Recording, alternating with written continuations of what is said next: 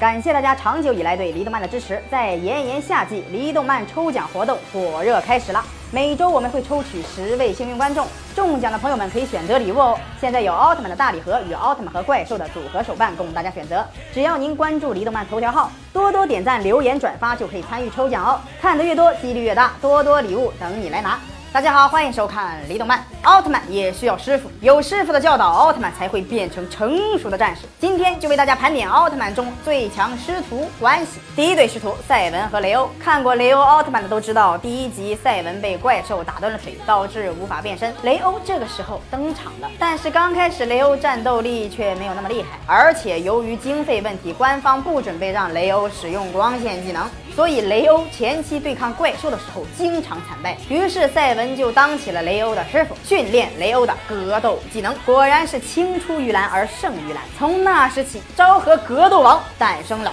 雷欧奥特曼第二对师徒雷欧和赛罗。之前看梦比优斯中雷欧训练小梦的时候，雷欧的格斗动作打得很缓慢，但是到了赛罗奥特曼这里，雷欧的招式变得快准狠，丝毫不留情面。因为雷欧当年是被赛罗他爸赛文训练出来的，所以对赛罗更加用心，言传身教，将全部的招式传给了赛罗。赛文的严厉造就了雷欧，雷欧把这份刻苦认真的精神传给了赛罗。赛罗如今的实力，大家也是有目共睹。赛罗在雷欧那。那里学到了最强的体术格斗，再加上各种开关的能力与技能，实力已经强到不可思议了。而且赛罗还从其他奥特曼那里学了不少东西呢，变成一个德智体美劳全面发展的好学生。最后一对师徒泰罗和梦比优斯，泰罗是远古的大太子，宇宙警备队的总教头啊。官方设定说泰罗是奥特兄弟中最强的奥特曼，而泰罗在剧中的表现并没有体现出来有多强悍。之后由于人间体的原因，泰罗的续作就非常的少了。但是如果能做到。总教官这个位置实力那肯定是有的。梦比优斯奥特曼的战斗招数和泰罗很相像，那是因为梦比优斯的教官就是泰罗奥特曼。泰罗虽然是总教官，平时会教很多奥特曼。